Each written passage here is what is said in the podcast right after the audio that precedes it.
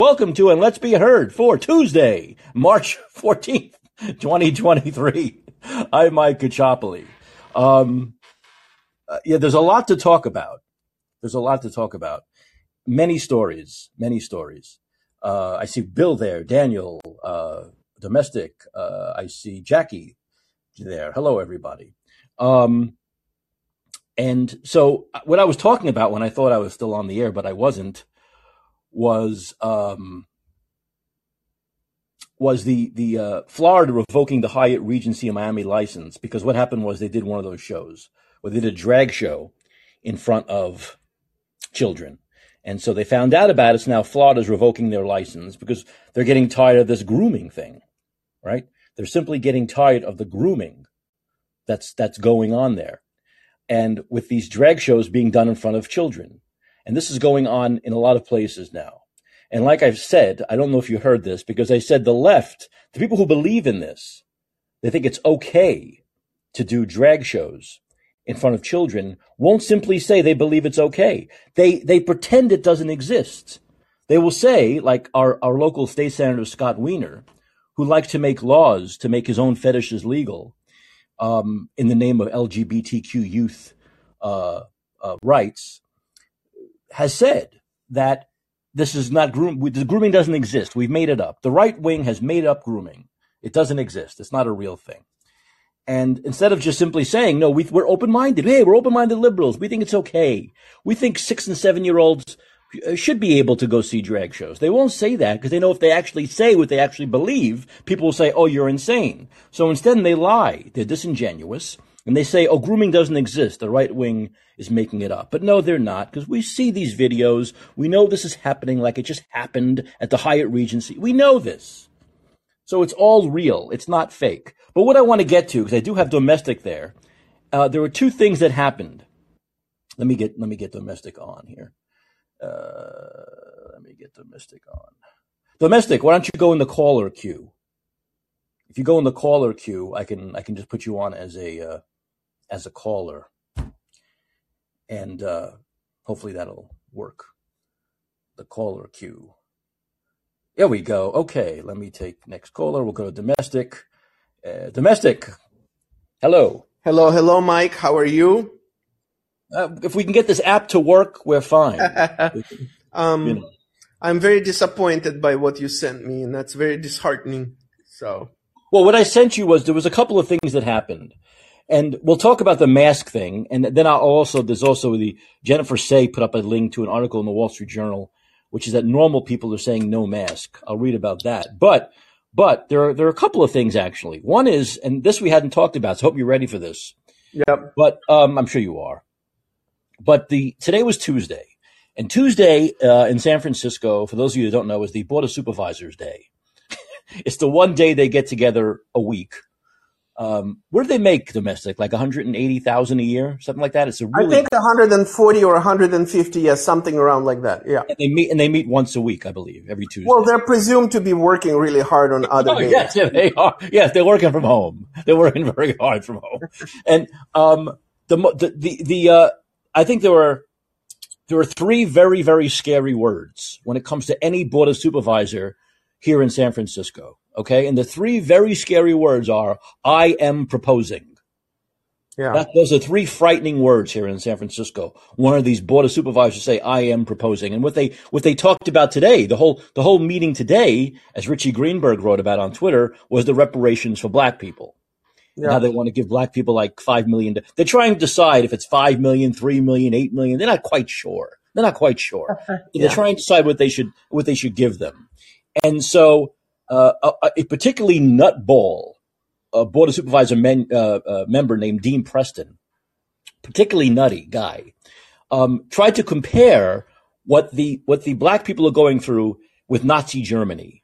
He tried to he tried to gain sympathy for his idea of reparations, saying, "Well, look at what the Nazi, look at what the Germans went through. Look at what the Germans went through." And and this this is exactly the same thing that black people in 2023 in San Francisco are going through. This is this is how crazy this guy is. Yeah.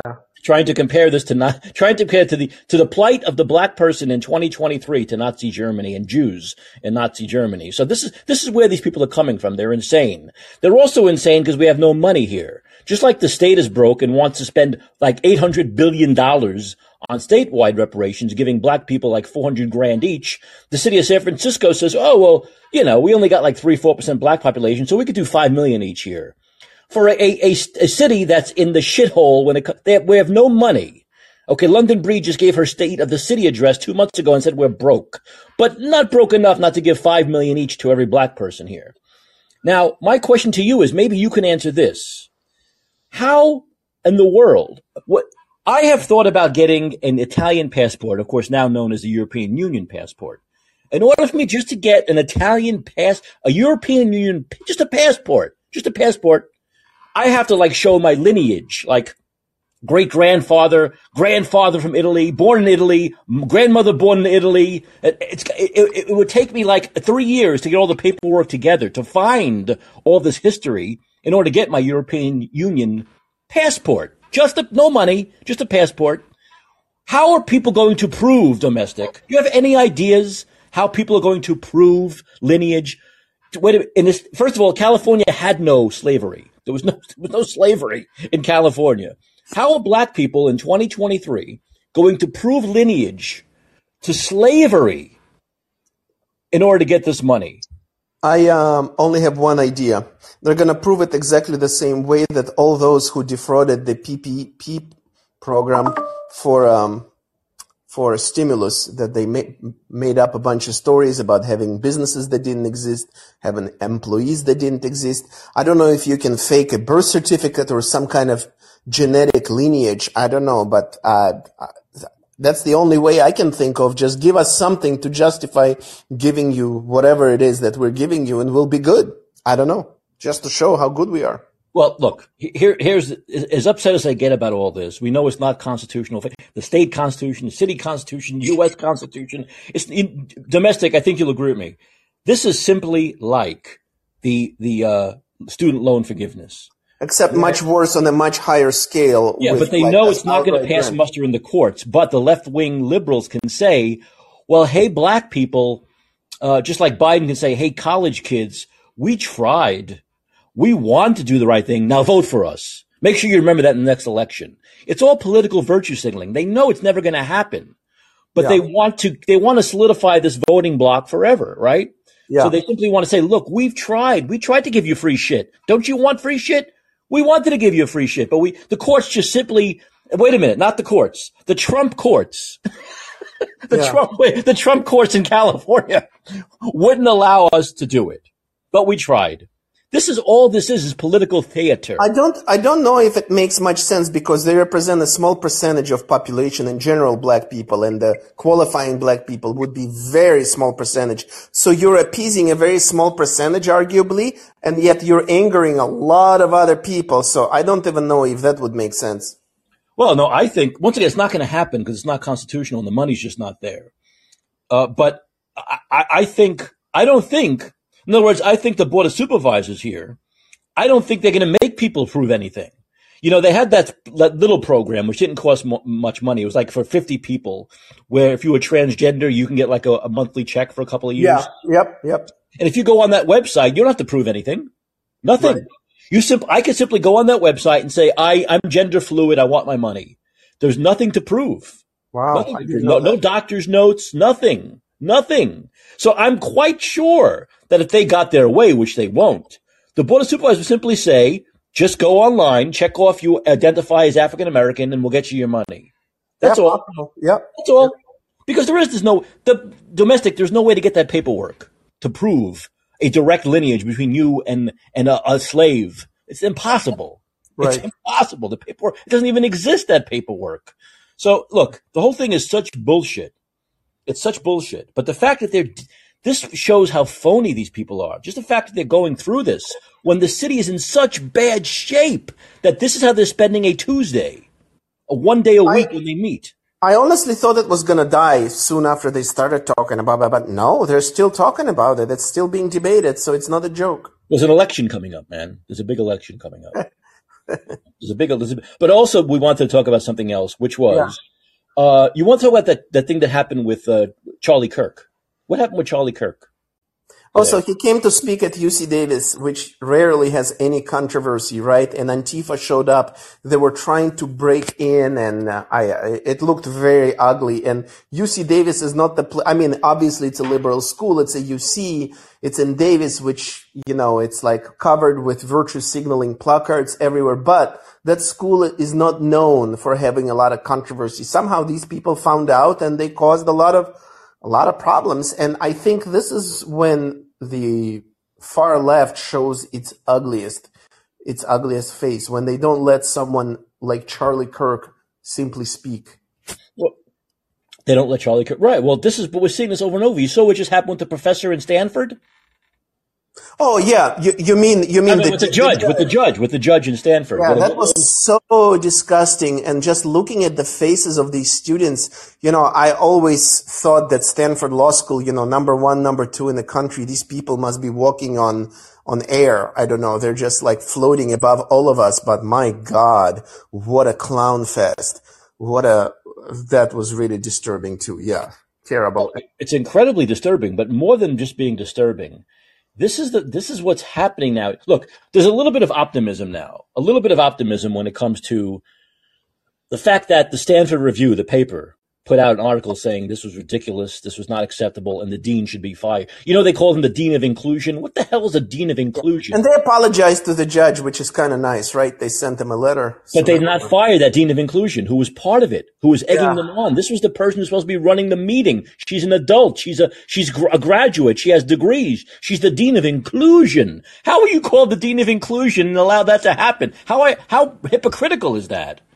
I'm the dean just of inclusion, whole, but you're just not. the whole thing. Think about it. These are graduate students, right? This is not kindergarten. This is not high school. These people have graduated from college already. They're in law school, and then they stage a walkout, a heckling like, "Are you back in middle school? What is this?"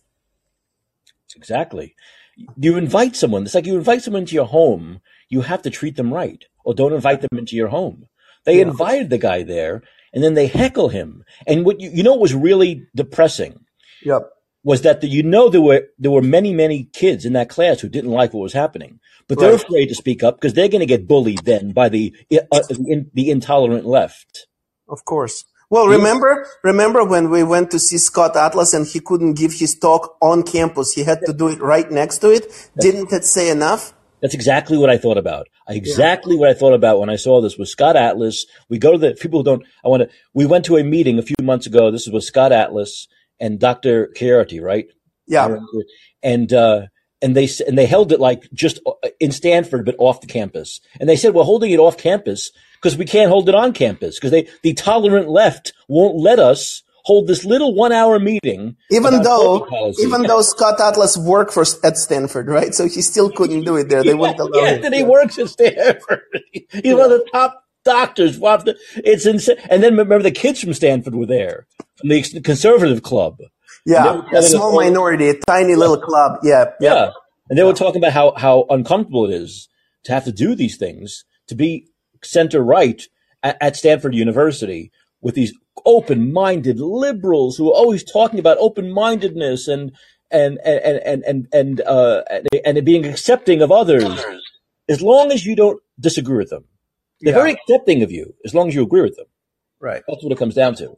You know, so to this Charlie Kirk thing, this was Antifa. These weren't Trump supporters breaking into Charlie Kirk. No, right? no, that never happens. No, no, that was real Antifa, and you know that was really bad. But why don't we mention one more thing? The thing that you sent me that uh, I found. Well, the thing I sent you is a little confusing. Someone, someone on Twitter sent me through a direct message.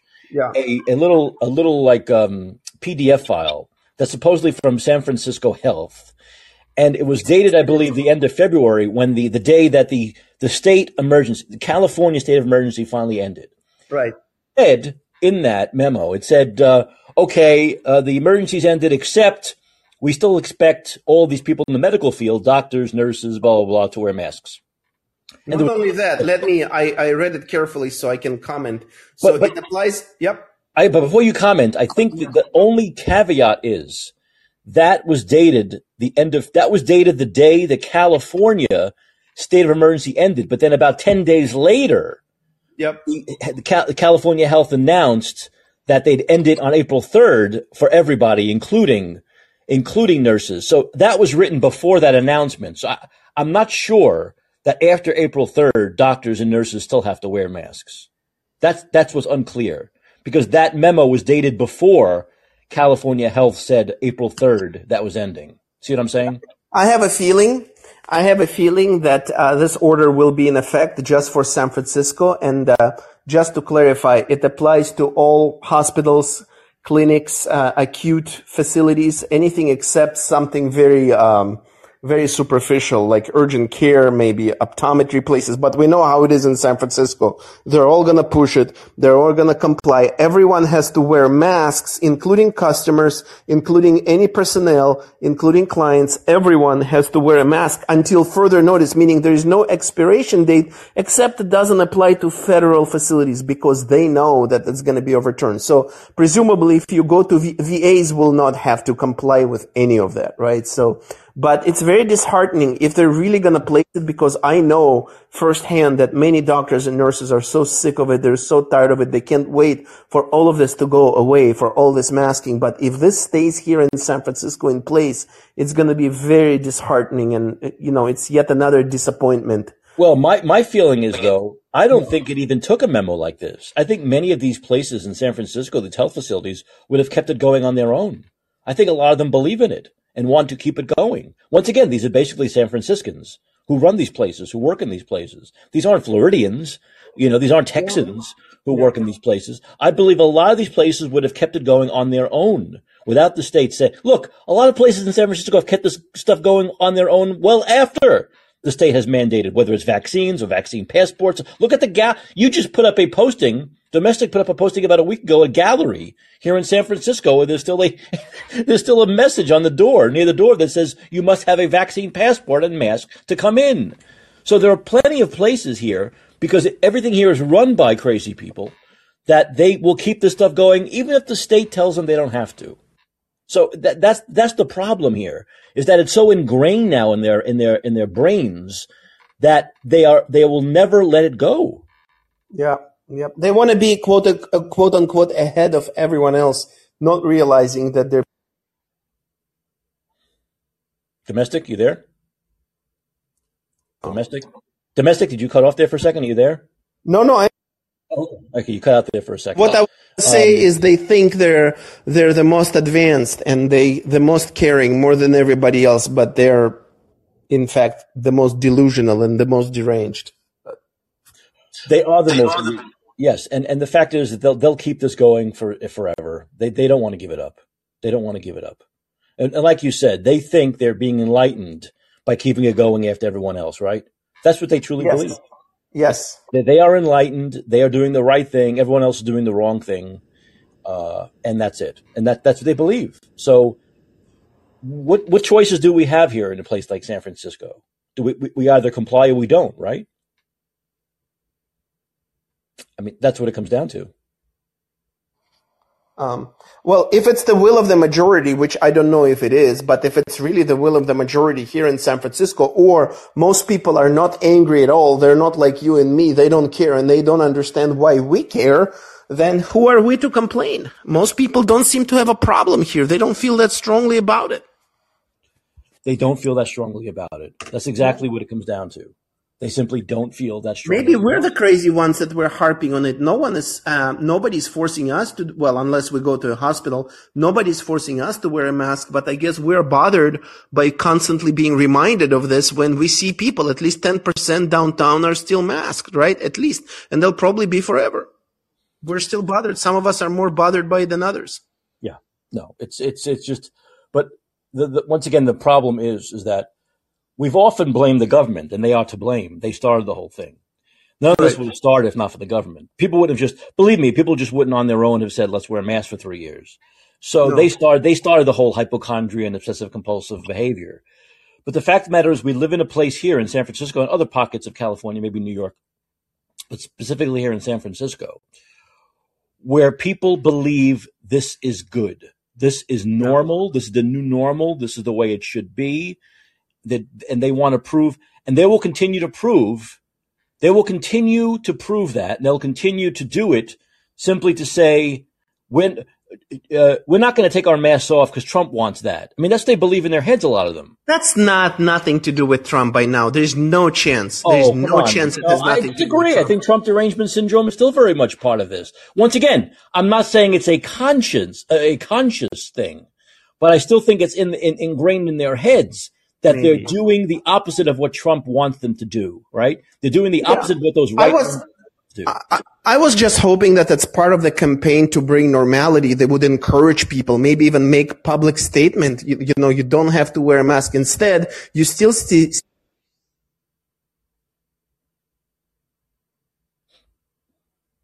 Yep, you cut out again. You cut out. You there? Oh, can you hear me? Yeah. Can you see, hear me? Yeah. you See, it's probably the Wi-Fi in our building. No, no, I think when my phone uh, locks up, no, no, the Wi-Fi is fine. So, um, what I was gonna say is, um, I was hoping, and to my naivety and disappointment, that as part of returning to normal, they would issue some kind of statement. You don't have to wear a mask instead of covering the city with stickers that say masks are advised and still keeping on buses this, these signs that masks are recommended. Why not tell people, no, masks are not recommended. Move on. Right. They'll never say that. They're They will they're never, ever, ever say that, right? We will never hear that from Well, ju- anybody. just by having signs on buses or in windows, which you know they have them on all the buses and in many windows saying mask recommended, people are going to just keep wearing them.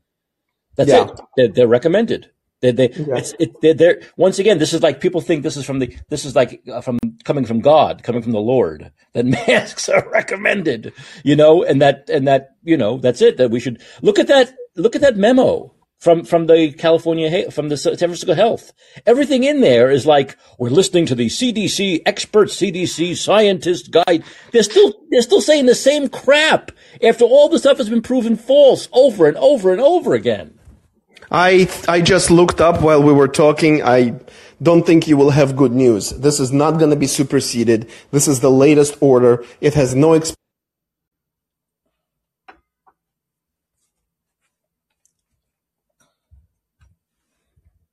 Oh, you cut out again there. So it has no it has no expiration date. You were saying?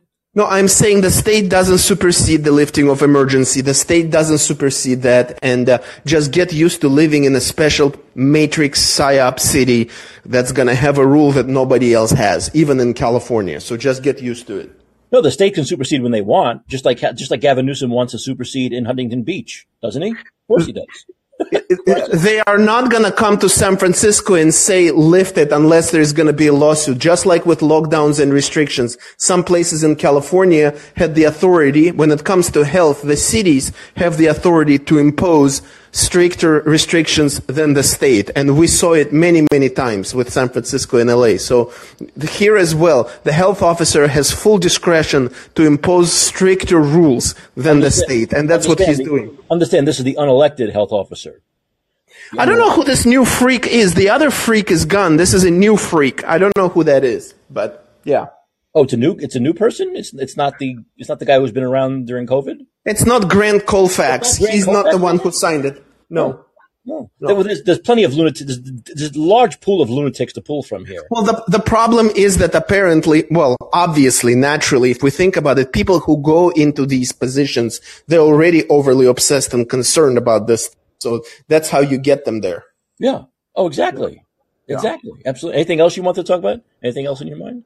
No, I will yield to your majesty and to anybody else who wants to talk. Please. Thank you for letting me speak. Okay, no problem. Thanks for the call.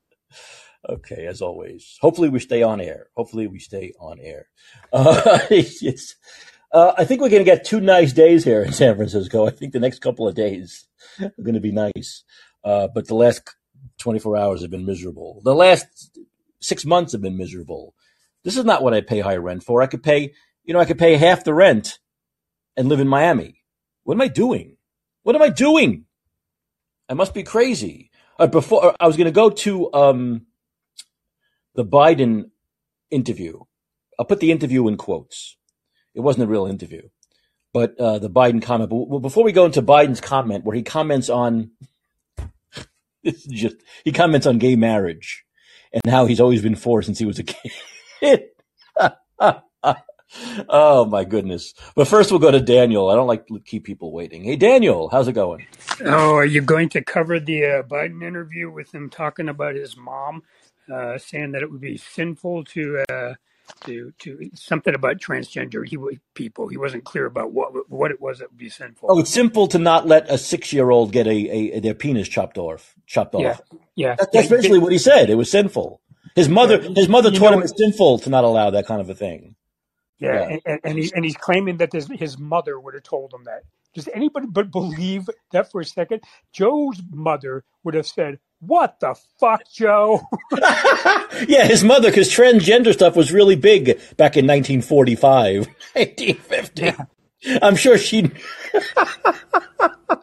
I'm sure she talked about Joey when a six year old has feelings about. this guy is such a liar, and no one calls him on it. I mean, the media here is so biased to the left; it's it's absurd at this point. It's yeah, yeah. absurd. And then he launches into this thing about the two well dressed men. Yeah. No, but the one I'm about to, uh, the one, the one after after your call, I will play is where he he he talks about how um he had an epiphany. He had an epiphany about gay marriage when he was a senior in high school. well, well, yeah, yeah. That's that's the thing where he says that it's something about his father, and and he was sitting in the car or something, and he saw You you got to hear from him, but it, it's it's it's so absurd. But It, it, it's, it's just so bar. It's, it's but bizarre. It's these what's another. what's more absurd than Joe Biden lying? I mean, uh, uh, Joe Biden lies more than most presidents, but it's expected for a president to lie. But what's not expected is for the fucking idiot sitting six feet away from him. Make they make sure it's still six feet. I'm sure that he doesn't call him on it and say, "Wait a minute, this doesn't."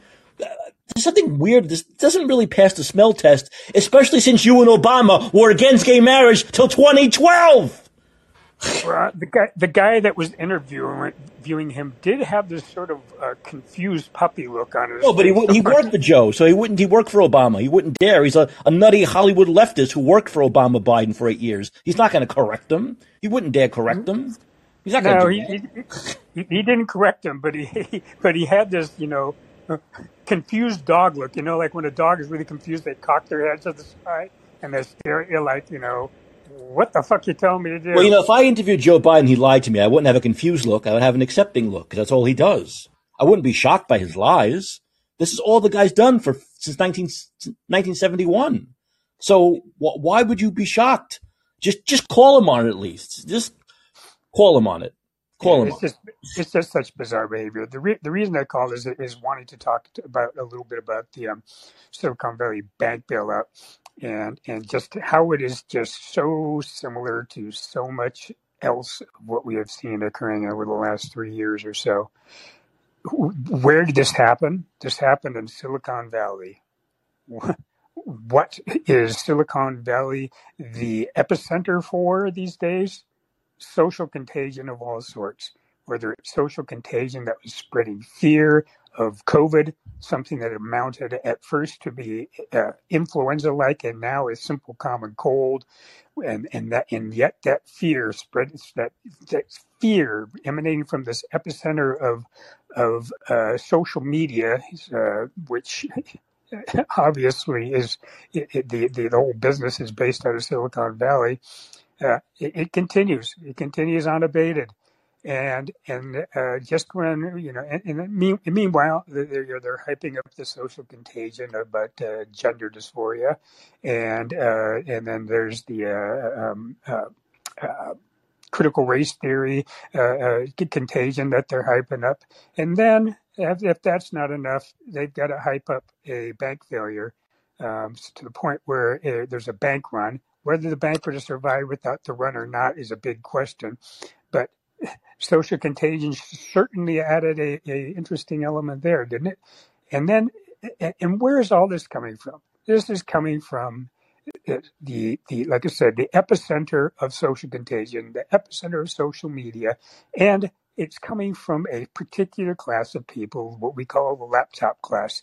This very same class said said to the working class in this country over the last three years, Yeah, you you guys, you you go out there and, and you guys get exposed and infected to, to COVID, this thing that we're so afraid of, so that you know it'll go through you know a few thousand cycles of, of, of mutations in you guys, um, and, and by the time it gets to us, it's going to be this attenuated strain. So yeah, you guys go go go do your thing, and we'll sit sit up here and work on our laptops from home, and and then who gets bailed out?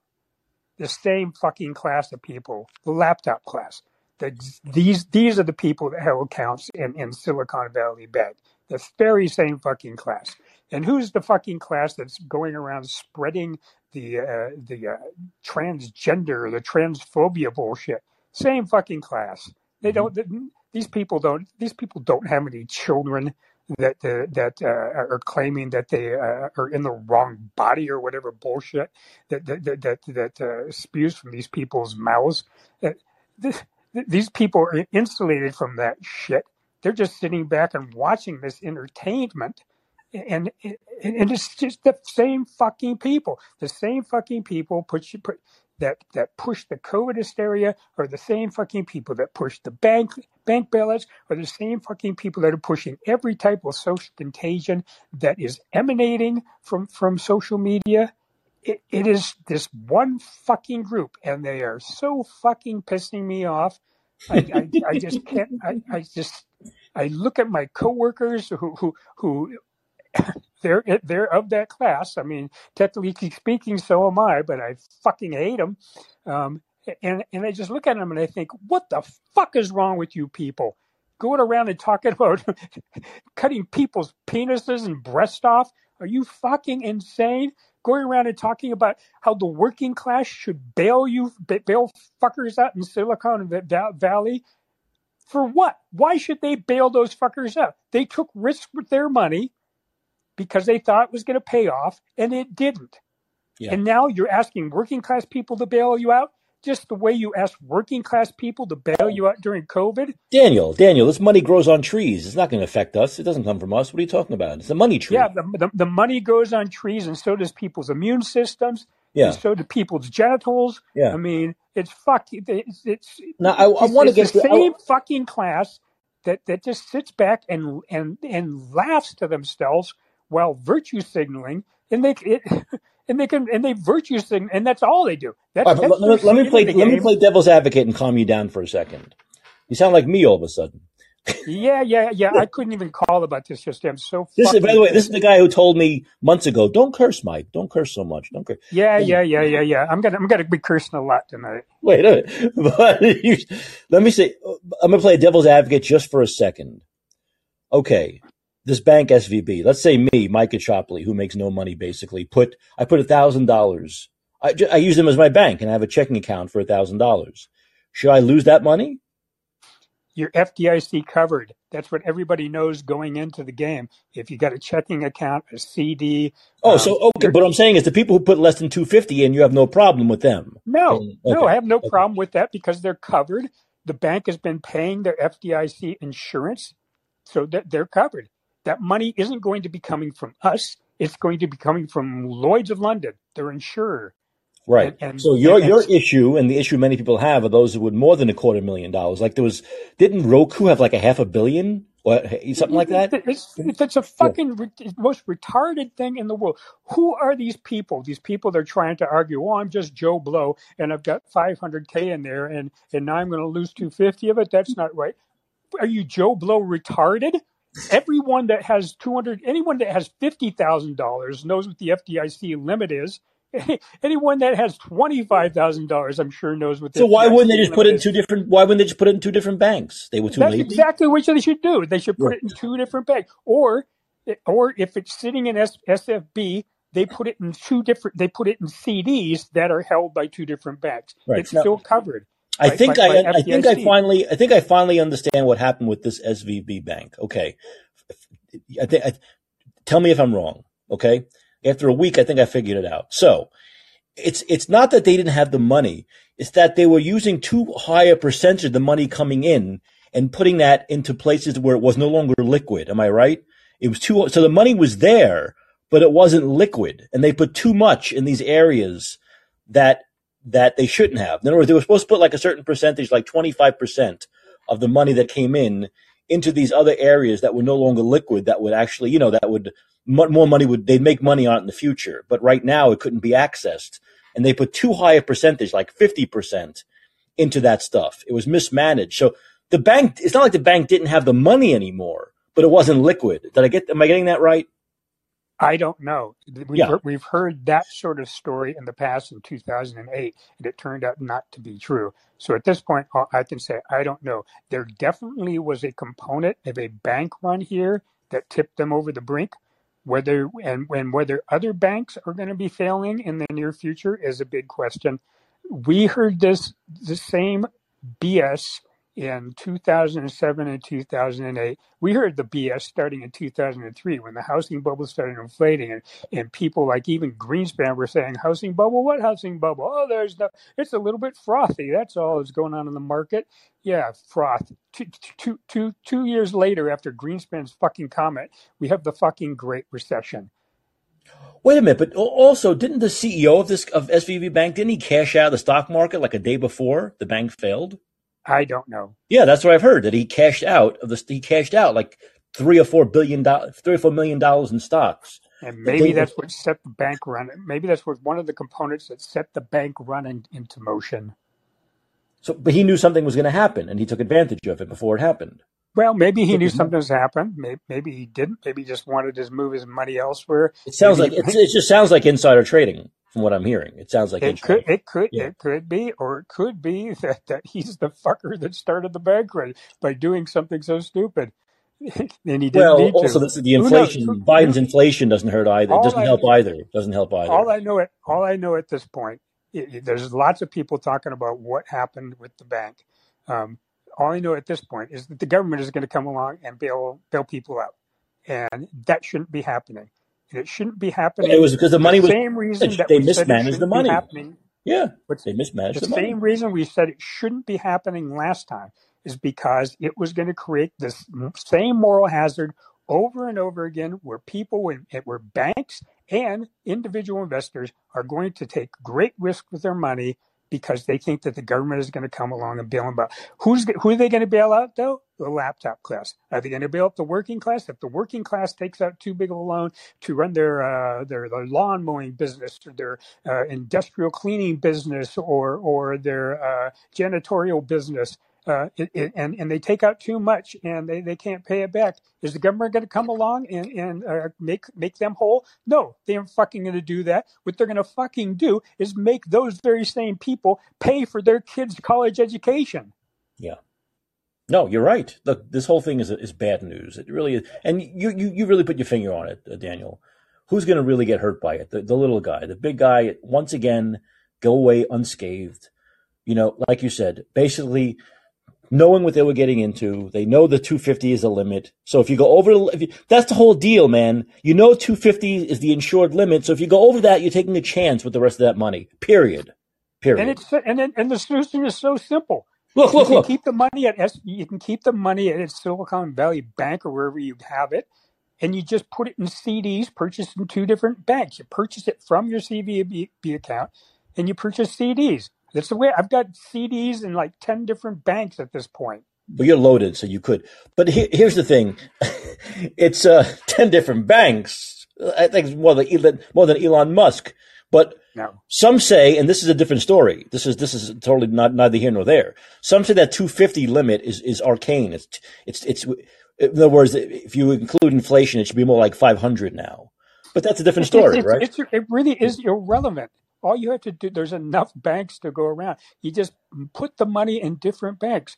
I've got I've got money in Fidelity, and through Fidelity, I've got that invested in, in a bunch of in a bunch of CDs presently. I'm totally out of the stock market, and then I've got an account in Chase and an account in Wells Fargo as well. I've Hmm. got money scattered across about ten banks in, in total. About about eight Yeah. through, through the CDs and Fidelity and Wells Fargo and Chase. I've got my money scattered across Not including the Cayman Islands and saying, not no, including the Cayman Islands, right? In Aruba. That's oh, you all you have to do is have uh, two neurons to, to rub together and you and you can put your money in a bag that's all all it takes so, so there's no excuse there what really fucking pisses me off is that over and over again this political class, this laptop laptop class, is abusing the fuck out of working people. Now I belong to that class, and it pisses me off because I am being associated with these fuckers that are abusing this, the fuck out of workers.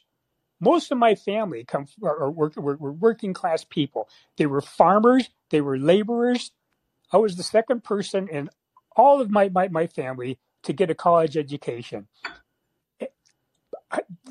To, to, to treat people like that is just this is what the Democrat. This is when I was a Democrat. Part of the reason I was a, was a Democrat was their support for the working class. Well, they abandoned blue collar work, workers entirely. And who was it? Who um, was it? Um, one, one, one of our favorite uh, senators that ba- basically just said, "Oh, we don't need blue collar vote anymore. For every blue collar vote voter we lose, we're going to get two white collar workers." who, who, was it that said? Was it Schiller? Yes. Anyway, or Schumer, was it Schumer that said that? I think it might have been Schumer. Um, yes, it was Chuck Schumer. yeah, and and um, and so they, they they they just don't give a rat's ass about about blue collar workers, and so they they they they're, they're saying, hey, pay off our loans, pay off our kids' loans for us. Hey, you go out there and get COVID and, and attenuate the virus for us. Hey, uh, you guys are going to pick up our our our, uh, uh, our tab at the uh, Silicon Valley Bank or whatever other banks fail in the near future. You, you know, you're going to make us whole there too. And uh, yeah, we'll call you again whenever we need you. Exactly. No, no. It's it's this is a bad situation. It really is, and it, it's just with Obama and now with Biden, we didn't have we don't have presidents who just put their foot down and say we're not doing this anymore. Too, but too, you're out of luck. Yeah, it's it, it just makes me fucking irate because I mean, like I said, this is when I was a Democrat. One of the reasons were, was because of the support for, for blue collar workers, for the working class, for for people that got out there and and like my stepfather and made a living. He made a living painting houses, a union house painter for what fifty years. Mm-hmm. Um, people that got out there and busted their back, literally, literally busting their back every single fucking day. Yep. For what and, and for what? So that their their grand their grandchildren could be kept out of school for a year and a half while, while some asshole with a laptop can sit at home and, and sip lattes and, and think, oh, God, I'm glad I'm safe from getting the common cold. Yeah, exactly. Exactly. You know, it, it's it's just it, it, you call. I, I, love what you said. A laptop class. I love that. Although I do have a laptop, but it's a very cheap laptop. So I, I don't know if I can be considered part of the laptop class. I'm looking at a laptop right now, but it's not. You know. If you're in the laptop class, you know it. You get a secret handshake. Yeah, secret, exactly. Daniel, thanks. Uh, we're going to go to the entertainment portion of the program now and play a Joe Biden clip. Oh, that wasn't it. Just, yeah, just uh, of course, you're always entertaining, especially yeah, when you're, especially when you're cursing. I love it. I love it. Yeah, yeah, I'd curse more if I was good at it. I really not no good at it at all. I'm really no good at it at all. I just really, I'm just, I'm so angry. You're, you're lucky I didn't call last night because you know, I, I probably shouldn't have called tonight. It's a, no, it was great. About I, this, no, I, no, no. Real, real anger real passion and real anger is warranted these days on a lot of issues. So there's nothing. Well, wrong. it is warranted, but it, it's it, I, I, it would be much better. I, would be far more articulate if I just took some time to get my thoughts together. I thought you were great. I'm, I'm going to give you a thumbs up. Everyone should give yeah. Daniel make him feel yeah. better. Make him feel better. Yeah, yeah, yeah, yeah. Thanks, guys. But um, but yeah, I, I hope I hope you, all of you get angry as well because this is not right um, and it's just it's just abuse. It is just nothing but abuse of working class people in this country, and I will not stand for it. I'm, I'm, I'm alongside you. Thanks, Daniel. I appreciate it. Thanks for the call. Okay, so this is Kal Penn. The person's name is Kal Penn, and he was in that movie where they have like the fake. What's his name? Someone playing Bush Remember the Bush character? I forget the name of the movie, some stupid movie. Oh, go to Kumar and Harold go do stupid things. I forgot the name of it was. But so he went to work. He was a comedian, an actor, a comedy actor, and he went to work for Obama. He went to work for Obama Biden. He went to work for Obama Biden, I believe, for his, his first term or second term. Can't remember what it was. And here he is interviewing Joe Biden on Comedy Central, and he asked Joe about gay marriage, and this is what Joe said. Then I'll read some of the comments, some of the responses from people about Joe's response. Here, here's Joe Biden on his epiphany of when he realized, oh, gay marriage is a wonderful, sacred thing. Every auntie and uncle that I have is beyond beyond disappointed. It hasn't been a wedding yet, but uh, but Cardi B is going to marry us. Apparently, officiate our wedding, which would which would be nice. But my my question for you, Mr. President, is you codified uh, support for same-sex marriage and interracial marriages like like ours. I'm curious what your evolution was like on marriage equality and what the federal government might be able to do to protect LGBTQ Americans, especially trans kids who are dealing with all these regressive state laws that are popping up right now? I can remember exactly where my uh, epiphany was. Okay. I hadn't thought much about it, to tell you uh-huh. the truth. And I was a, I was a senior in high school, and my dad was dropping me off. I remember about to get out of the car, and I looked to my right, and two well-dressed men in suits kissed each other. I mean, they gave each other a kiss. And then one went, looked like he was heading to the DuPont building. One looked like he headed to the Hercules Corporation building. And I'll never forget, I turned and looked at my dad. He said, Joey, it's simple. They love each other. It's simple. No, I'm not joking. It's simple. They love each other. And it's never been, it's, it's, it's never been, it's just that simple. It doesn't matter whether it's, whether it's same sex or a heterosexual couple. They should be able to be married. What is the problem? So listen to your auntie and your uncle. Get married. Do it now. Don't wait. Uh, transgender kids is a really harder thing. What's going on in Florida is, as my mother would say, close to sinful. I mean, it's just terrible what they're doing. It's not like, you know, a kid wakes up one morning and says, you know, I decided I want to become a man or I want to become a woman or I want to change. I mean, what, what, what are they thinking about here? They're human beings. They love, they have feelings, they have inclinations that are, I mean, it, it just to me is, I don't know, it, it's cruel. And the way we do it is we make sure we pass legislation like we passed on same-sex marriage. You mess with that, you're breaking the law, and you're going to be held accountable. Thank you, sir. Uh, I also can tell that, like, some auntie or my mom probably texted you beforehand. If Kal Penn is so funny. so going in reverse from the end to the beginning, Joe is saying, "Oh, so a, a, a four year old wakes up, doesn't wake up and say they want to be. So if a four year old says they want their their boy want to be a girl, you got to take them seriously because a four year old has a fully developed brain.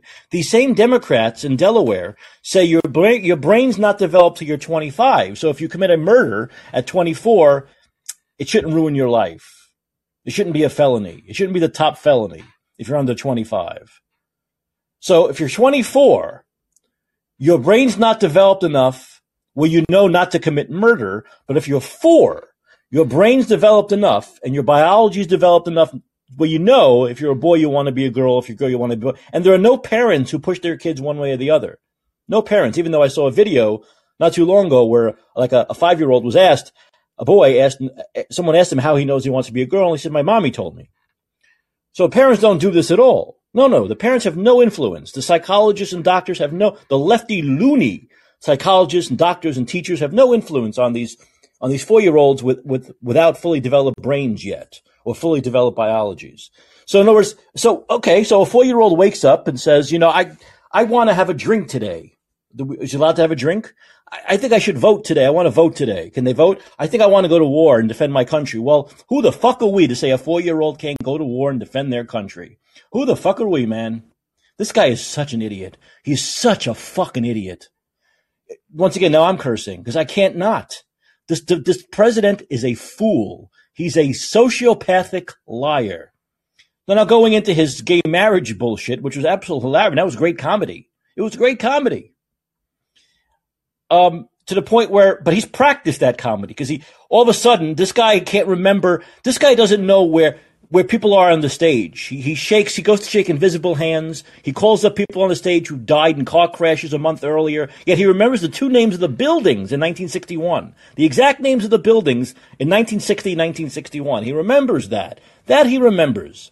So Twitter users quickly jumped on him, casting doubt on the story's authenticity and recalling Biden's lengthy political history of opposition towards same-sex marriage. The Dispatch editor in chief, named Jonah Goldberg tweeted, so he's basically admitting he lied about a moral conviction for the next five decades? How heroic! Also, the idea that he was thinking about gay marriage in 1960 or 61 is really just a little bit silly. Joe Biden has never let the truth get in the way of a good story, GOP political director Elliot Nichols said, linking to a video compilation of past comments by Biden. Mark Hemingway, a senior writer at Real Clear Investigations, noted that Biden voted for the Defense of Marriage Act, DOMA, in 1996. a law that prevented same-sex couples from receiving the same benefits as other married couples under federal law. Remember when the media made a big production of being incensed by all of Trump's lies? Well, I'm beginning to think that was insincere. You think? Hemingway tweeted. Author A.G. Hamilton also pointed out Biden's vote for DOMA, writing, It will never not be weird that Biden simply lies about this stuff constantly. This is one of the funniest stories. He had an epiphany after seeing two well-dressed men kissing in 1961 working-class Wilmington, but then voted for the Defense of Marriage Act in 1996? How many feet above ground do you have to suspend your disbelief for this to be true? Said another view, another tweeter. Does not strike me as likely, said Matt Welch, the understatement of the year. In a 2006 Meet the Press interview, Biden grumbled over Senate debates on the possibility of a constitutional amendment to ban same-sex marriage after he and other Democrats already supported DOMA. We've all voted. I voted. Others have said, look, marriage is between a man and a woman, and states must respect that. Nobody's violated that law. There's been no challenge to that law. Why do we need a constitutional amendment? Marriage is between a man and a woman. What's the game going on here? Biden said at the time. During the 2008 vice presidential debates, Biden was asked point blank if he supported gay marriage. No, Biden said.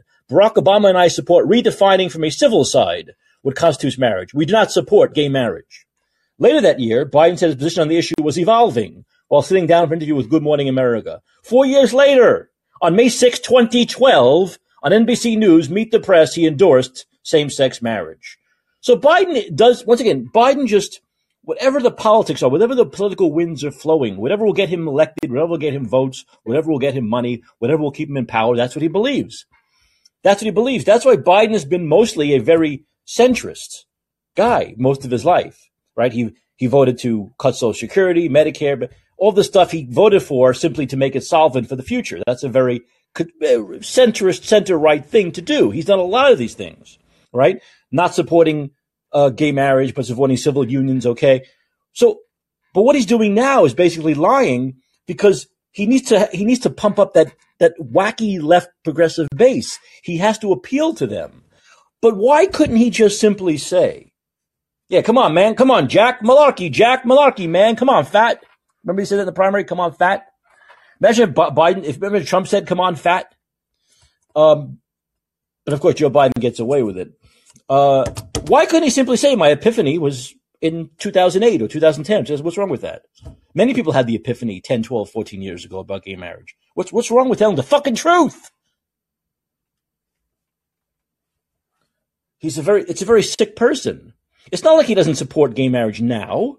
So why not just tell the truth that about 10 years ago, you had an one way or the other. It doesn't have to be an epiphany. It could be this. It could be that. It could be politics. It could be I've matured because I thought of things differently. Uh, I was I grew up in a different time. It could be all these real reasons, reasons that many people had legitimate, truthful, honest reasons. Why couldn't he just tell the fucking truth? What is wrong with him? And it's not just dementia because he's been doing it his entire career. He's been doing it since he was in his 30s. So it's not dementia. It's not just dementia. You can't just blame it on a mental illness, although the man is mentally ill.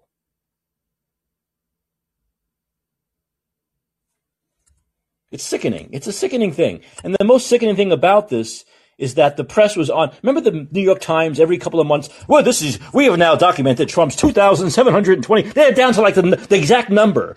But Trump in his, in his four years of term has told 35,627 lies. Not once have they called Joe Biden on a lie. And he's been lying for half a century. And as president, he's been lying for 28 months. Not once will the New York Times write about this ridiculous, fucking, bold-faced, obvious lie. Of course not. Did Kal Penn call him on it and say, but Joe, you voted for the Defense of Marriage Act. You didn't support gay marriage until 2012. We have it. It's like we have a record. There's actual real record of this, Joe. We have things called records now. In the computer age, we have like videos. We have like script. We have like PDF files. Did Kal Penn say that? See, this is why I couldn't interview Joe Biden. He certainly wouldn't do an interview with me, would he? Incredible. It's incredible how sad, how journalism is totally fucking dead. Journalism is dead and buried and rotting. And as someone who got into journalism when I was a teenager, writing for my high school newspaper, and then got into the sports department WABC and then the news department WABC and then produced news shows, talk shows, and did talk shows. This pisses me off.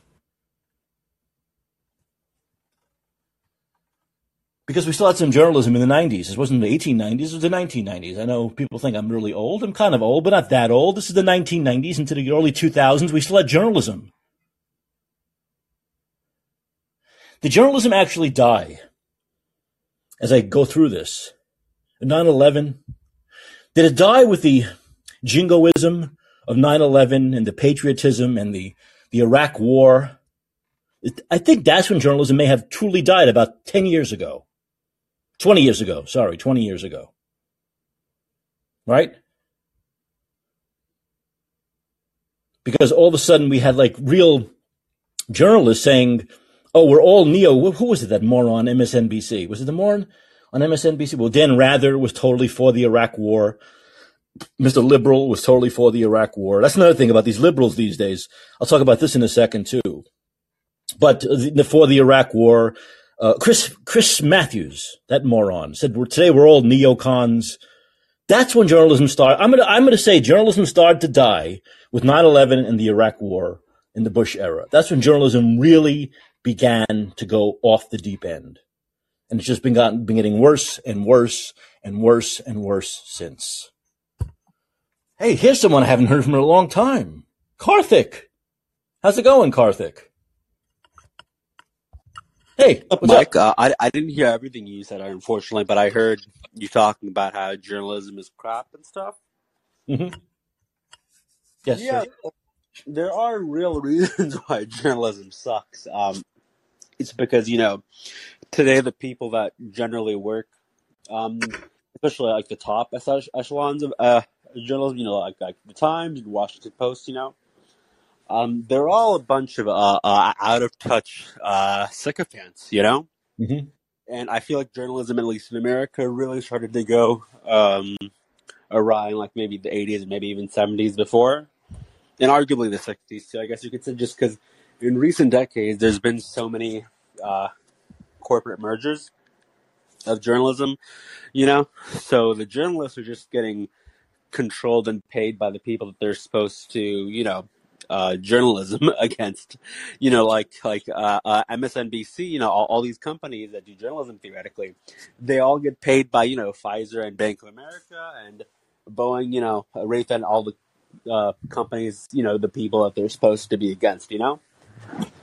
Well, so I think, just getting. I think you put a, your finger on it there in a way too. Is that it, it, journalism it used to not be a field you'd go into to make a lot of money. Yeah, you, for sure. You, you, could make a living. You could make a decent living, especially if you worked for a big mag, like New York Magazine or Time, whatever, or the New York Times. You could make a good living, but you didn't go in to get rich. Now people go in to become rich celebrities. That's what I talked about. These people we see on television are not journalists. They're they're wealthy celebrities. They're uh, stenographers. Yeah, yeah, yeah. Right. yeah so they got it. This is ridiculous. You people think the the left. The, those idiot, those idiot Democrats on that House committee that were, were questioning Taibbi and Shellenberger are two real journalists, See, people like Taibbi and Shellenberger are real journalists. Now, Taibbi's done stuff for, for Rolling Stone. I'm sure he got paid pretty well there, but he has now a Substack, and where you have to pay five dollars a month. To, he needs five. He he asks you for five dollars a month, all right, so he can make a living on it. These are real journalists. These Democrats, at the same time, while they call people like Matt Taibbi and Michael Shellenberger a so-called journalist, think Rachel Maddow, who makes thirty fucking million dollars a year, is a real Well, I journalist. think it's more than that, but yeah, it's thirty million at least. Yeah. Yeah, she makes thirty million for working once a week. No, no, no. I think it might be more, but yeah. Whatever. She's rich. She's loaded. And that's, she's not a jerk. These people are, this is the problem. People have gotten into this now thinking, oh, I don't want to go into journalism. I want to be a talking head that can make millions a year.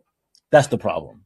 That, Yeah, that jour- I don't know that journalism is not the place to go but make, definitely a hardcore journalist for sure. He's he, he he did so much great reporting on the recession and stuff. oh, he was great. And he was great during the Ber- Bernie Sanders, the biggest hypocrite of them all, called him one of the best journalists in the world in 2016 and 2020 because he's the only one, one of the few anyway, who gave Bernie Sanders a fair shake and covered his campaigns fairly, not with a DNC slant. Okay. He was one of the few journalists and Jer- Bernie knew that, but this guy is such a fucking hypocrite phony that he doesn't come out and defend. Matt Taibbi defended Bernie Sanders twice through two campaigns over five years. And Bernie Sanders is such a phony loser that he can't come out and say, you know what? That's going too far. This guy's a real journalist. You know, Bernie is it's definitely become a cult of Bernie, man. And these people that want Bernie to run for a third time, I'm pretty sure if Bernie Sanders was 300 years old, they'd try to get the a corpse of Bernie to run. Well, you know, but well, let's be fair. If Trump was 300 years old, they'd, what the right would want to get the, the Trump supporters would get the Oh cult no, no, I, I agree. You know, yeah, Trump's been a the cult of Trump has been around for a long time, but I think recently, Well, the that, that's what I've kind of come to realize now. When when a when a when a when a politician, especially, look, I can see a cult for like a great singer or a rapper, but when a politician, for an actor. when a pol, yeah, an actor, Marilyn Monroe, but when a politician draws a cult, there might be something wrong. There might be something wrong. Yeah, And both Bernie and Trump have got these weird cults, these bizarre. Yeah, people cults. worship politicians now like they're actors or musicians or I guess athletes even. Yeah, no, it's, it's it's it's something's wrong with that. It shouldn't. Pol- politicians shouldn't have cults. They shouldn't have cults. Yeah, no, and and it's less now, I guess, because he's not in the public view. But for a while, like, oh, there was a real cult of Obama too. It was ridiculous. That's true. Yeah, there was, but you know what? I, I, I don't want to excuse it. culture bad when it comes to politics, but at least Obama. Okay, he was Obama, man. He was cool, yo, cool, man. Good looking all. young guy, you know. But what the No, fuck, Bernie and you're Trump? Mike. You're wrong, man. You're totally wrong. come on, man. There Look. I'm so young and so good looking and so cool. I can bomb seven countries and nobody's gonna know. Oh, okay, yeah, yeah. If if that kind of cool, okay, yeah. Well, they- yeah, well, it I worked. Karthik, it worked for many people. It, it fooled yeah, I many think it was people. man. actually eight, but yeah, at least. Yeah, but it fooled many people, my friend. It fooled many people.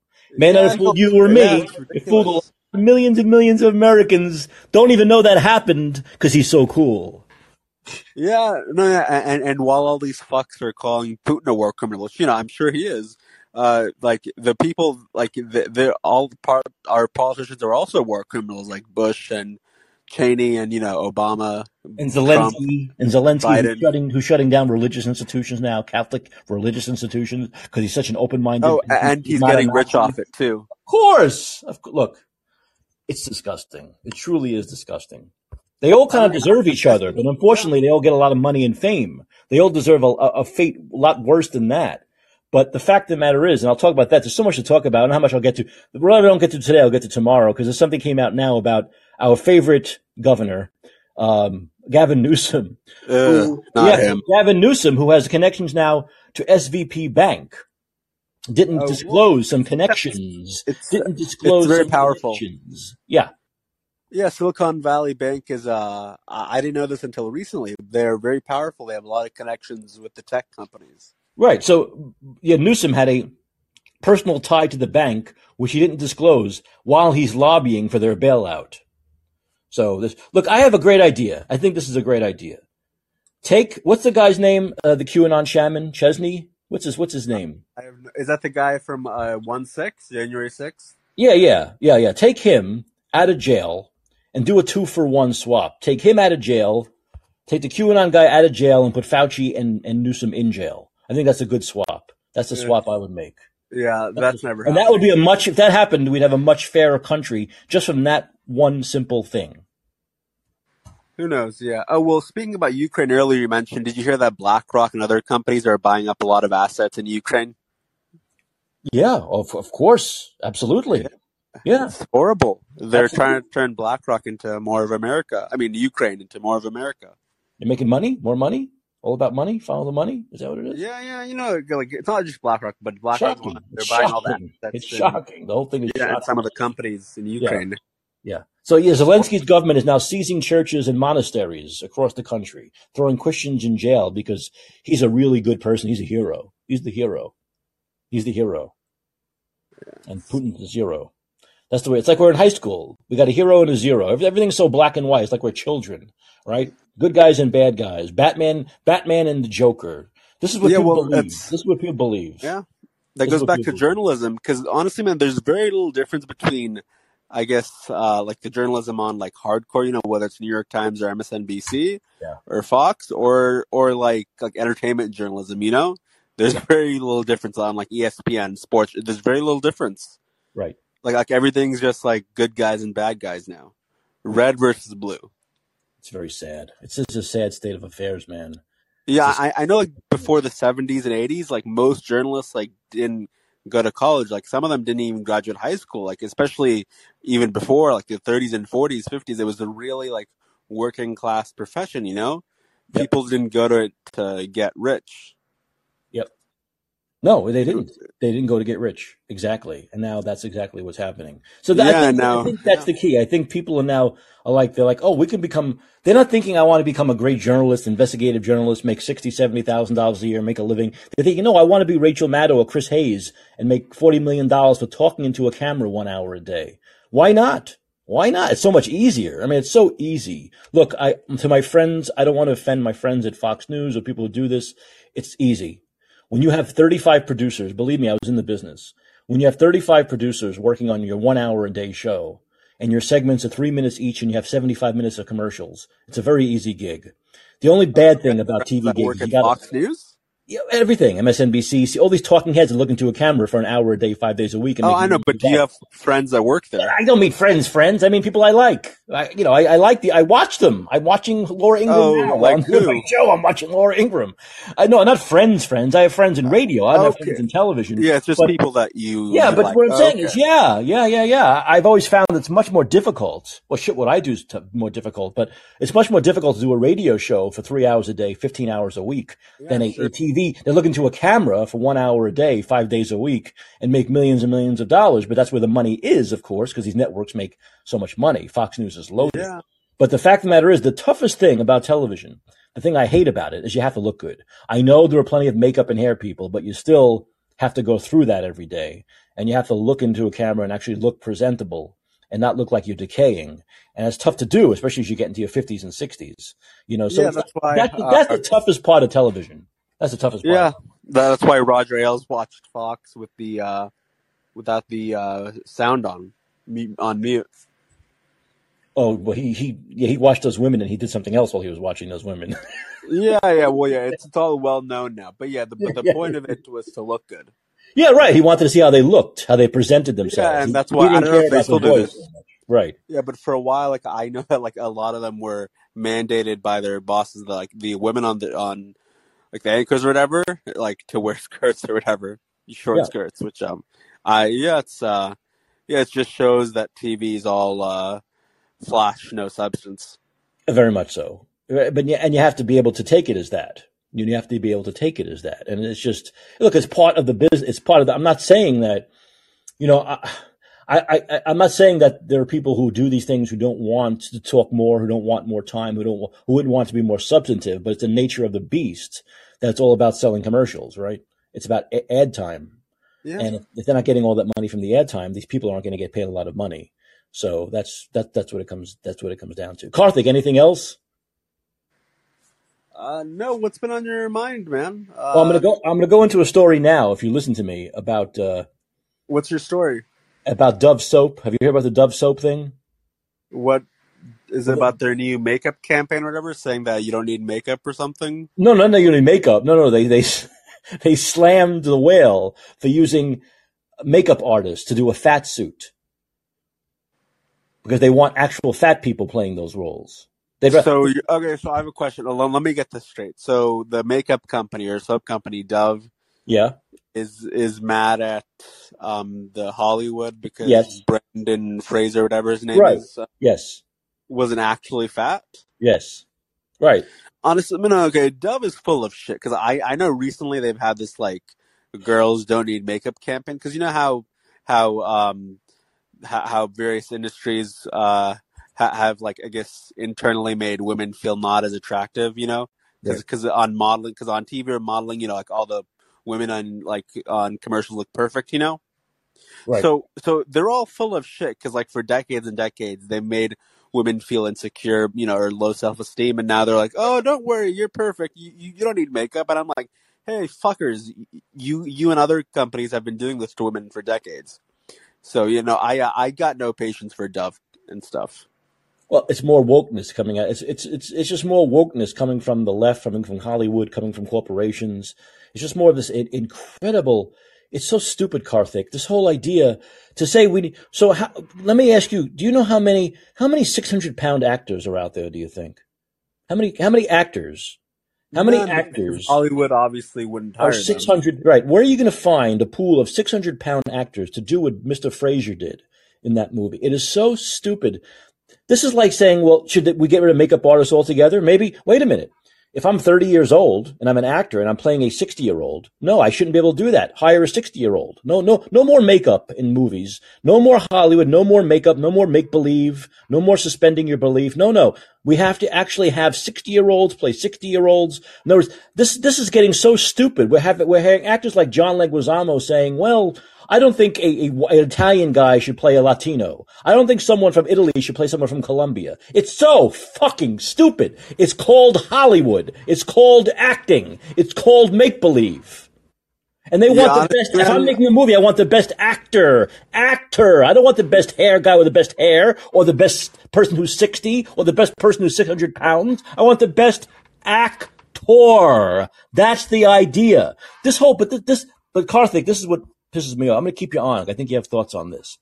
This is the problem in this country. It is so unique to America to romanticize obesity, to not call obesity for what it is, which is disgusting, disgusting. It's horrible. It's horrible for the person who's fat. They die at a young age, just like the character in The Whale. That's why so many people, that's why so many left wing nut job film critics hate the whale. They've given it terrible reviews because they believe it shows obesity for what obesity is. How dare you? How dare you, Hollywood, show obesity for what it is, which is disgusting, makes the, the person who's obese suffers, everyone around them, their daughter suffers, everyone in their life suffers. They suffer horribly for it.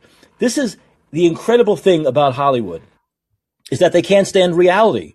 They can't stand, they're supposed to peddle honesty, and yet they can't stand real honesty. Virtue signaling honesty, great. Woke honesty, whatever that means, fantastic. But actual honesty, honesty, they can't do it. But this is, it's very unique to this country, Karthik, where we can't call obesity what it is and we romanticize it. And people at Dove actually say things like, fat is beautiful. They believe, people in this country believe that, man, that fat is beautiful. No, it's not beautiful. It's a fucking disease. Yeah, yeah. Whoever thinks that fat is well, no, I yeah. well, I what I'll say about this is You know, I be your beautiful, be your beautiful self, be your beautiful self, girl. Be your beautiful self, fat girl. Uh, it's so stupid. Tell the fat girl to lose weight so she lives. Do you want the fat girl to die at 50 or 80? These people make me go crazy. Yeah, obesity is really sad. It's unfortunate for uh, everybody involved, but honestly, about what this specific issue about the Brendan Fraser thing, and you know, and what what you said about John uh, Leguizamo or whatever, it all this seems just like pity. Uh, sorry, petty rich people problems. Because cause, cause this kind of stuff doesn't actually affect middle class people or working class people. Like you know, I'm guessing me and you. I, I I'm I, I'm guessing you're not rich. Well, no, But yeah, no one, doesn't no one, and no average person that goes to the movie says, "Oh, I'm so upset that Al Pacino played a, uh a Latin guy." Who cares? and if we, if we applied this through movie history, some of the greatest performances in history would not be there. Al Pacino would not have been Scarface. Jul- Julio uh, Martinez would have been Scarface. It's ridiculous. It's called acting. It's it's make believe. yeah, because because rich people don't actually have any real problems, so they have to make up problems for themselves That's a very good. I, well, I, because see- they I, they that's want why I kept John, man. You have some great things to say. And sometimes you say the smartest things. Sometimes incredibly dumb. No, I'm joking. I'm joking. I'm joking. But no, you're, you're right. This they have. It's like they have nothing better to do. Yeah, they have no problems that like uh government can solve, you know? And, Well, because if they had real problems, there was less. There'd be less time for them to, to make up fake problems, right? If you have real problems, you can't be. If you have real problems, you can't be bothered with sh- with shit like this. You can't be bothered with yeah. stuff like this. Yeah, like like me and you, you know, we we have job issues or, or we have issues paying the rent or, or we have, you know, issues with healthcare, you know, actual like, like real problems, you know, just like I'm guessing most people uh yeah, on Callin have, you know, these type of problems, you know, whether it's like uh like uh healthcare and housing issues, you know, yeah. and job issues, you know. We all have actual problems, but these people on um you know on TV and, and movies and fashion and modeling or whatever, like a Dove, they they don't have actual problems, so they have to make up shit to make themselves feel better because it's they know inside they're horrible people. But in, but that but just the idea that and, and look, this has been a marketing campaign. Fat is beautiful. It's not saying fat is beautiful is the exact same thing as saying drug addiction is beautiful. Alcohol would they say that? Would they say drug addiction? Is that the next thing they're going to say? Drug addiction is beautiful. Alcoholism is beautiful. No, it's not. Being heavy, obesity is not beautiful. Whether it's your own fault, which it is 99% of the time, or not, thyroid, there are things you can do to help yourself get better, to lose weight, to get healthier. And this is all, we saw what happened during COVID. No, no talk about losing weight. Just get jabs. Jab your fat self a hundred times. Don't lose a hundred, don't lose 50 pounds. Jab yourself a million times. Oh, it's absolutely maddening, man. It's maddening. It really is. Yeah. Uh, oh, so uh, Mike, uh, what are your thoughts on the bank crash? The who? The bank ca- crash, uh, SVB. Oh, we've talked about that earlier. You know, I don't know, man. You can't. I I think. I think Daniel had a great point earlier when he said that people know the deal is two hundred fifty thousand dollars is the limit for FDIC for, and that's it. If you put more than that in, you deserve to lose it. You know that's the deal. You can go to eighteen different banks if you're loaded and put two fifty in each bank. If you're going to put three million in the bank, then you deserve to lose the money that's over two fifty. And we should not be bailing these people out or giving them their money. Period. That's just the way it goes. But they are. I know they are. Of course they are. But then they'll double talk and say, well, they're not. This, you know, it's old Biden double talk. We're not really, we're bailing out the regular investor. We're not dealing out the venture capital. What's he talking about? He did, they're just lying. They just, they just lie as he always does. They're bailing everybody out. Those wealthy, Roku had uh, half a billion dollars. You don't think they're going to give him that money? Of course they are. Of course they are. Yeah, yeah. None, none of the rich people. Yeah, the uh, because the rich people don't actually become poor; they just uh, stay rich in a different way. Exactly. That's exactly right. Absolutely. You know, so the fact of the matter is, is that you know the deal going in. You know the rules, man. You know anything over 250 is not, you're going to lose it if something happens, right? It's not insured. So therefore you play by the rules. And if it's over that m- money, you should lose it no matter what the deal is. And that's the way it goes. That's it. Once again, this bank mis- mismanaged money, but I think if you put more than 250 in any one bank, you're mismanaging your own money. You're only doing it because if you're trying to take a risk, right? You want to, you think the reward is greater than the risk. Well, the reward wasn't greater than the risk this time. Yeah, and what You do banks and you always say? Banks always say you should diversify, man. You should diversify. Well, I, I guess all these tech companies didn't diversify. They didn't exactly. They didn't diversify. That's what exactly. is, is, isn't that what financial advisors always say, Mike? Because I'm Yeah. 27, you know, so I'm younger than you, but I, I feel like I've heard that a million times in my life Okay, already. say- Say that louder. The guy next to you didn't hear how, how much younger you are than me. Make sure you say it louder next time. Uh, I'm sorry. Well, uh, I, I, I Listen, didn't mean it like listen. that. Listen, you could be my son. You could be my son, Karthik. I am aren't you father. 50 I am your father. I am 52? But, Did you say you're like 55 or something? 52? 51. He makes me Uh, old. Can you believe this guy? He makes me old. Okay, well, I said 52 the second time. You can't give I thumbs down on this thing. They just have a thumb up. Where's thumbs down? Is there a thumbs down? There are I, thumbs down. I I think there's a couple of symbols. There's isn't there All like I a see, all they show me is thumbs up. They want me to be positive. Okay, thumbs up for you. There's always a thumbs up for you. Um, but yeah, so no, it, it, once again, they know the rules going in, and you lose your money too bad. Look, the average Joe, the average Joe didn't have a half a million dollars, right? The average Joe didn't put a fucking million dollars in that bank. So it's not like the average person who's losing, who puts in five or ten grand, as Daniel pointed out, they're going to get their money. It's insured. So Hundred percent. what's the problem? What's the problem? No, and and the thing is because because because we all know. Let's say that like it's not going to happen, but like if well, it might who knows, it might. But let's say that like some other bank, like Bank of America or Citibank, whatever, they also fell under. They would also get bailout. So what I'm thinking is, what what, the fuck is the point uh, of of this FDIC? Because because no matter what happens, that that the the bank is is going to be solvent. Right. It's not gonna you know go out of business at least the most cases, you know, because because the banks own the government. yes. So what is the point of having the FDIC if Right. it's going to be fine no matter what? Exactly. And by the way, uh, I, I, don't, I don't, I don't mean to, Karthik, I'm going to let you go because I'm going to wrap the show up. But th- thanks for the call. I appreciate it. As always, come in, come in more often. You're, you're Good welcome. talk, Mike. You know, I'll try. You know, uh, I I think like the last two weeks I was trying to stay off Callin because I'm on Callin a lot. You know, in the other smaller rooms. Getting addicted? Are Um, you addicted? Are you addicted to calling? Uh, in some ways, I was. Well, I'm trying to. Well, I I just got back today after two weeks, so I'm trying not to be. What the hell was that room that was on before mine? Horror movies. Did you go into that room? What was that? No, no, no. I'm not on the paying burn rooms. I I, I have a few friends on here Oh, that, okay. that that I talk to mainly. Yeah, I Um, like horror movies. Actually, they're getting better and better. I should have I should have gone on the room just to talk for a few minutes because I, I like I think horror movies are getting better and better than they used to be. you think know? so? Oh, mu- much better. Oh God! Remember, we had that. There were a couple of good ones. We had that. In fact, I just saw. I went to the Alamo Theater, which has some old movies. The Alamo Drafthouse, and they they showed uh, okay. Sleepaway Camp, which is like one of those, you know, Friday the Thirteenth slasher films from 1983, and that was one of the better ones.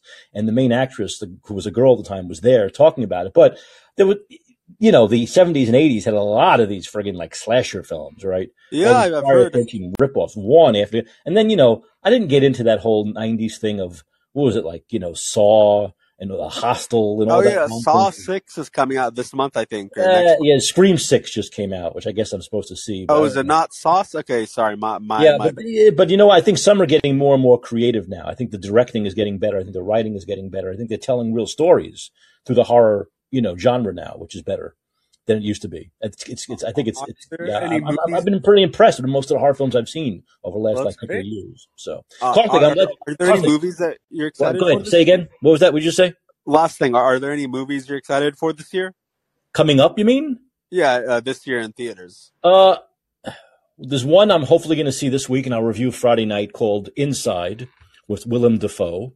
I think I'm gonna. Oh, I saw the trailer for that. Yes, where he's stuck in like he's stuck. He's a he's a he's a thief who goes into a gallery or something to steal it, and it closes in on him. He can't get out, and he has to stay in the gallery forever. And the heat goes up, and it gets very hot, and it's really very psychological. It looks like a psychological uh, uh, uh, uh, drama kind of a film. I love Willem Dafoe though. I can, Willem Dafoe can do anything for two hours, not watch him. Yeah, he seems great. Uh, are, are are there any other movies uh, besides there's uh, one that? called uh, there's one coming out next month uh, called Beau is Afraid with um, Phoenix Joaquin Phoenix. Oh, okay. from the director of uh, Hereditary and Midsommar.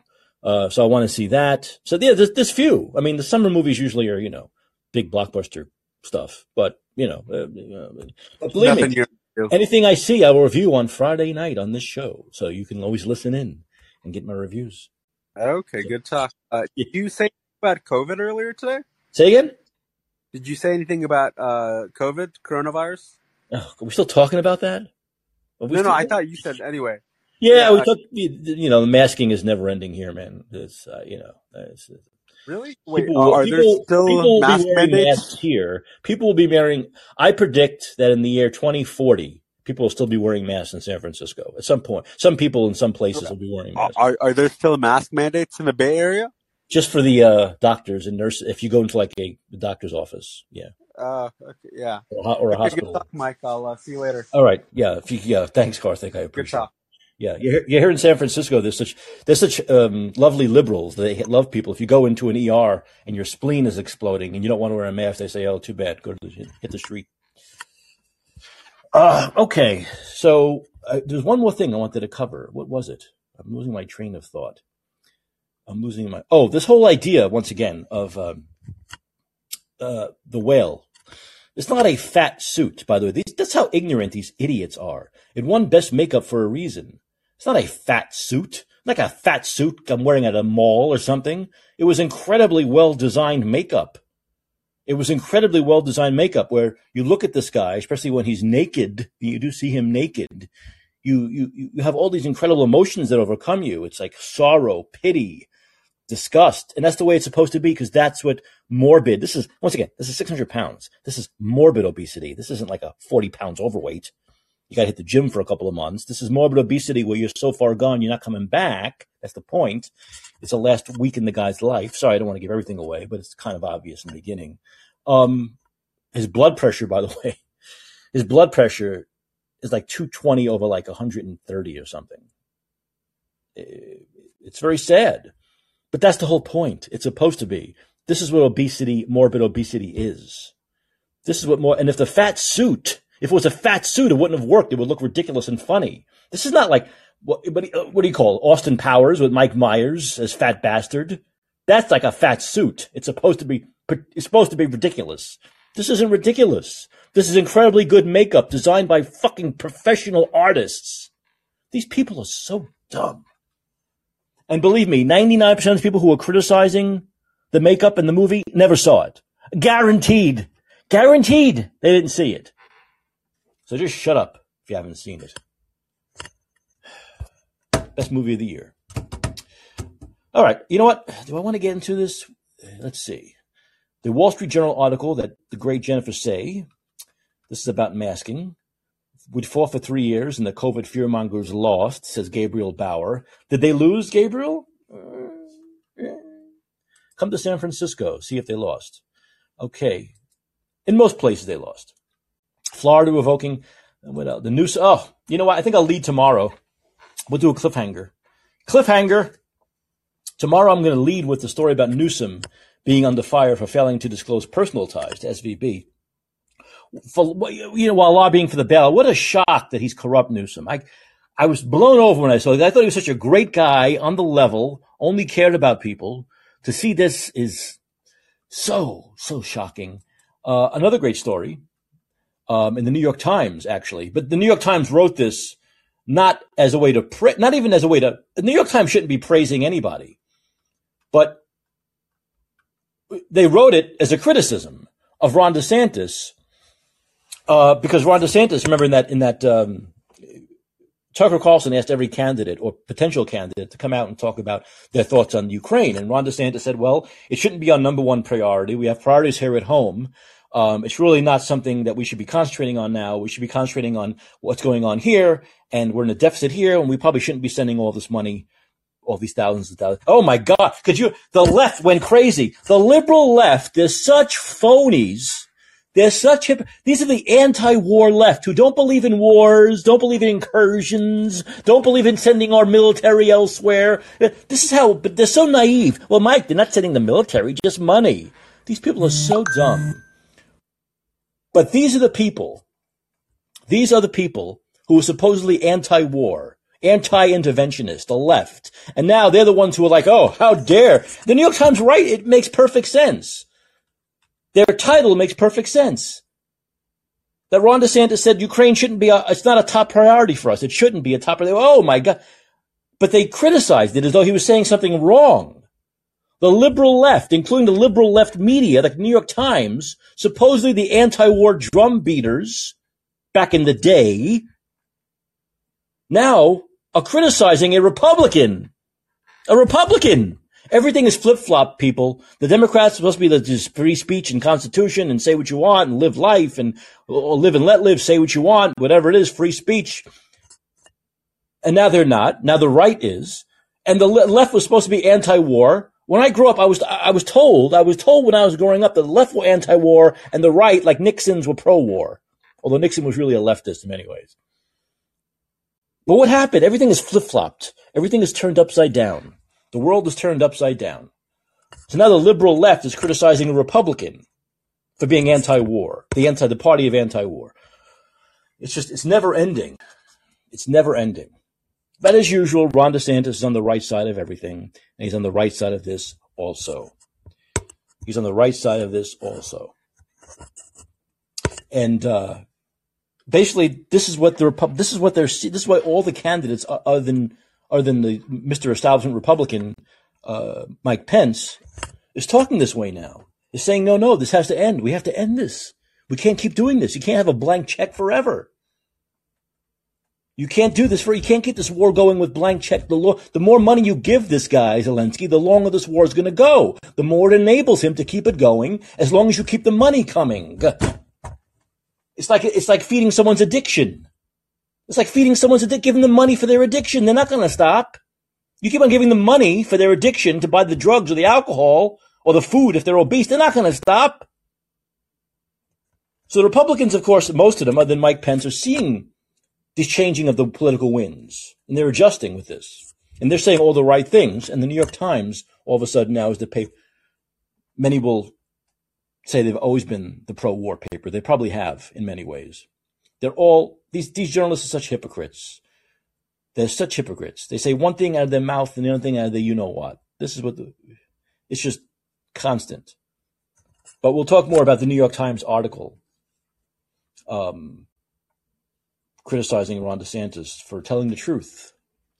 You'll see a lot of that. Uh, my prediction is you'll see a lot of that over the next year and a half. Like the New York Times, the Washington Post criticizing Ron DeSantis for telling the absolute truth and saying the right thing. You'll see it over and over again.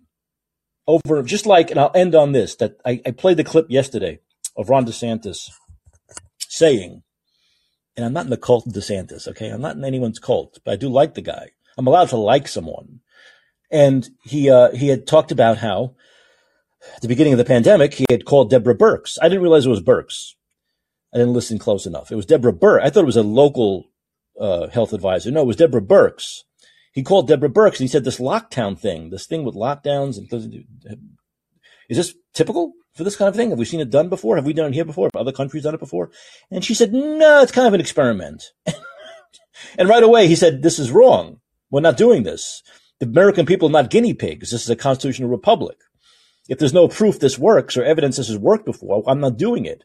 Remember, at the same time, uh, Donald J. Trump was saying, ah, I listened to Trump and I, I was overwhelmed. They, they were, uh, they were all saying, I didn't know. Uh, so why is it that Ron DeSantis and John Ziegler on Twitter pointing this out?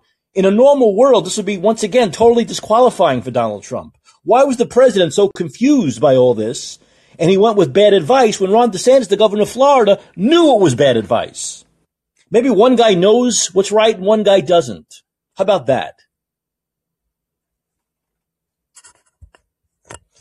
Okay. There'll be more. There'll be more. So tomorrow I will definitely talk. I have a bunch of stories to get to. Um, if there's any last callers, if anybody wants to call in and say anything before I close up shop, you're, you're, you're welcome. Um, but if not, um, we'll probably just uh, wrap it up because we've covered a lot today.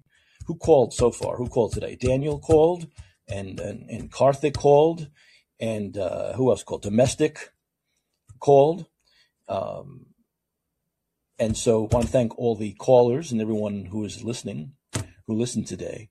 Um, and I do want to remind everybody that uh, the name of this show is And Let's Be Heard, and it airs weeknights 11 p.m. Pacific, 2 a.m.